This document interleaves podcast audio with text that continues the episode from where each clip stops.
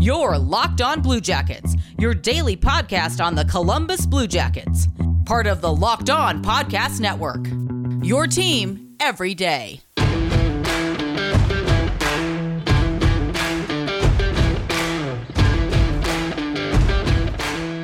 Hey, Blue Jackets fans, happy Friday.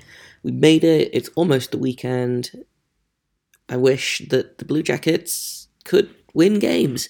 This is Locked On Blue Jackets. We're part of the Locked On Podcast Network, your team every day. I am, as always, your host, Jay Forster, here to bring you all of the good news, the bad news, and the ugly news about the Columbus Blue Jackets. Thank you for making us your first listen every day. I super appreciate it, whether you are a first time listener or a regular listener. Locked on Blue Jackets is free and available on all podcast platforms. So we have to talk about the game last night. Uh, I miss when the Blue Jackets were fun. Uh, I can again. This has been my my mantra all season. I can deal with losing games if the games are at least fun. The Blue Jackets did outshoot someone for the first time in what feels like all season, uh, but the Blue Jackets lose 3 1 to the New Jersey Devils. Uh, really, it was 2 1. You know, empty netters. I've ranted before about empty netters, but 3 1 is the score. Uh, 3.9 night for Jack Hughes. But let's. Uh, let's take a look at the game. It started poorly. Uh, Thomas Tatar scored less than a minute in. Just a weird, weird bounce, bad play. Uh, Korpisalo tried his best, uh, but couldn't couldn't quite make the save. And then, obviously, uh, as soon as I step away from the game to rescue my dinner from uh, from the oven, Max Domi scores on a rebound to make it one-one. Uh, a point for Cole Sillinger, which is nice. Uh, Vladislav Gavrikov has now got 14 assists on the season, which again for a defensive defenseman, pretty pretty good. And then after that, it just kind of turned into the most boring game in the history of games. Uh, no goals in the second period. Blue Jackets take a, a, penalty in the third period, just over a minute in. So we make it all all the way through the first minute of the period without allowing a goal, and then a minute sixteen into the period, uh, power play goal from Jesper Bratt. His second point of the night, another assist for Jack Hughes, and then that's kind of it for the rest of the game. Uh, Jack Hughes gets an empty netter, uh, like with like a minute and a half left, but beyond that, it uh, was not was not great.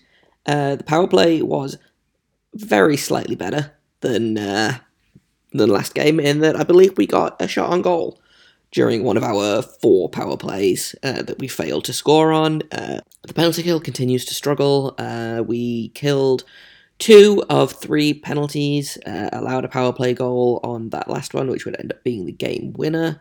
Like I already mentioned, we did outshoot them, but that was mostly because we got 18 shots in the first period to New Jersey's 5, and then they outshot us in the second and third period at 12 to 7 and then 11 to 7. Final shots were 32 28 to us. But they got more shots in the first period than they got in the second and third combined, so that's not great. Um, Blue Jackets are just having a real hard time stringing together like a solid 60 minutes of play. They're having good periods. They're having great periods every now and then, but they have yet to put three periods together in one night that uh, have all been good. I think and that's kind of that's kind of been the the story of the season. The Blue Jackets just can't seem to consistently win periods and it's extremely frustrating. Um, face offs were uh, about even. Honestly, we mostly kind of got goalied in this game. Is is pretty much what happened. Mackenzie Blackwood was very good. Uh, one goal on 32 shots. Uh, I think Korpisalo was also very good. Uh, two goals on 28 is uh, a much better outing than uh, his previous game, uh, and honestly, his last few games. Uh, this was much more of the Korpisalo that we're used to seeing. It's just a shame that the team can't seem to score for him. Like this was this was as close to like the best Korpisalo that we're gonna get. I think. Uh, both of the goals were really good goals. The power play was, I mean, it is what it is. The penalty kill is terrible at the minute. What can, you know, he can only do so much. And unless Korpisalo wants to start, like, trying to score goals, like, this is about all he can do for us is to post, uh, you know, an above 900 percentage. Uh, what were his final numbers? He had a 926 tonight. Like, if a goalie's posting a 926, you should be able to get the win. Uh, unfortunately, Mackenzie Blackwood managed to post a 969. So, you know, it is what it is. Um, we're going to talk a little bit of lineup news in just a minute, some more injury news, of course. Uh, but first, I've got to tell you about Built Bar because it's the new year, so that means New Year's resolutions. And if yours is about getting fit or eating better, like mine probably should be, make sure you include Built Bar in your plan because Built Bar is the protein bar that tastes like a candy bar or maybe even better than a candy bar. Built Bar makes it easier to stick to your resolution because it tastes so good, you're going to want to eat it. Unlike other protein bars, which uh, can be chalky, waxy, or taste like a chemical spill you know, I, for me, I want to eat healthy, but like two weeks in, I want chocolate. And here's the great thing about Built Bar it's covered in 100% real chocolate, low in calories, high, low in sugar, low in carbs, high in protein. And here's the best bit if you go to built.com, use promo code LOCKED15 to get 15% off your order. Once again, that's built.com Promo code LOCKED15 for 15% off at built.com. Welcome back to Locked on Blue Jackets. Thank you for making us your first listen of the day. I super appreciate it, whether you're a first time listener or a regular listener. Thanks for stopping on by to listen to me yell about this stupid team and their stupid power play. Um, that is not what this section is going to be about. I've, I've done enough yelling about the power play. It's bad. Hopefully, it stops being bad at some point, but really, there's no way of knowing that. Uh, I do think that getting Werenski back will help in that regard. Um, a, an interesting point to note uh, Jeff Svoboda tweeted about this last night uh, after the game, and he talked about the uh, respective age of the defense core with with Werenski out, uh, Gavrikov is our leader in career NHL games played at 155. Dean Kukan has 115, Boqvist has 97, Bean has 74, Peeke has 64, and last night was Jake Christiansen's debut. On the Devils, uh, PK Subban has 788 games played, which is more than all of our defensemen added together. Uh, it's not great, but you can kind of look at that and understand why they're having trouble scoring, frankly, or they're having trouble not allowing goals. Uh, I should say, like the defense is very, very young. I always forget that Vladislav Gavrikov only has, like, this is only his third NHL season. Um, I think because he looks older and because he kind of came to the NHL late, I always assume that he's been around for a lot longer than he has been. But this is only his third full NHL season. You know, he's relatively speaking, he's a baby in NHL terms. Uh, and then like Boqvist is 21, Bean is 23, NHL debut for Jake Christiansen, who I liked a lot actually. Uh, I thought he had a really solid debut. Uh, I thought he did a pretty good job with the uh, fairly limited ice time that he had. Uh, he played he only played 12 minutes, uh, 12.46, but he, I thought was was good. He had a shot on goal, two blocked shots, managed to finish the night uh, even in plus minus, which is always, you know, I mean, plus minus is kind of a useless stat, but it exists, and honestly, on a team like this, getting a, even plus minus is not to be sniffed at, frankly. Um, so I liked his game a lot. Uh, it was good to see that Sillinger was playing. It was good to see uh, Jake Bean return from his illness. Hopefully, we get Texier back for Sunday uh, because apparently he's the only one that knows how to drive any kind of consistent offense right now. Uh, like I say, getting Werenski back will help. Um, In terms of goaltending news, it looks like uh, Elvis Merzlikins is still sidelined with a, uh, they're saying lower body, I believe. I don't know if he's on IR. He's just listed as day to day. He's not on IR. Um, however, I am checking Twitter now. Uh, Texier tested positive for COVID, so we will not be getting Alexander Texier back. Uh, he missed the last two games due to a non COVID illness, but I guess at some point today he tested positive, so he'll be out probably for the next week. Uh, Chinakhov is apparently banged up. He wasn't at practice today. Uh, Liam Foudy took his spot, so we might see Liam Foudy making, I believe, his season debut uh, on Sunday or Saturday, excuse me. Uh, but beyond that, not not a lot to change. Not a lot. I mean, it's there's just not a lot of, of I don't think that there's any anything in the organization itself that we can change to fix the inconsistencies that we have. We just have to kind of play through it. Maybe line combinations can be mixed up, but like that's only going to do so much. Getting Werenski back will help. I feel like I've said that about 17 times this episode, but we just kind of have to, in my opinion, I think we just kind of have to play through it. Like, you're going to have ups and downs in the season. You're going to have rough patches. Okay, the Blue Jackets have kind of had more rough patches this season than I would personally have liked, but it's a it's a young team, and how they deal with playing poorly or going through a rough patch, I think, is maybe more important than learning how to win. So we'll see. We'll see what happens on Sunday, Saturday. I don't know why I keep saying that it's a Sunday game. It's not.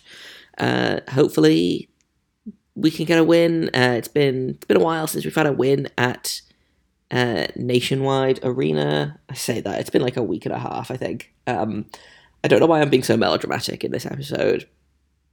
We won, uh, yeah, literally a week ago yesterday. Uh, but that's beside the point.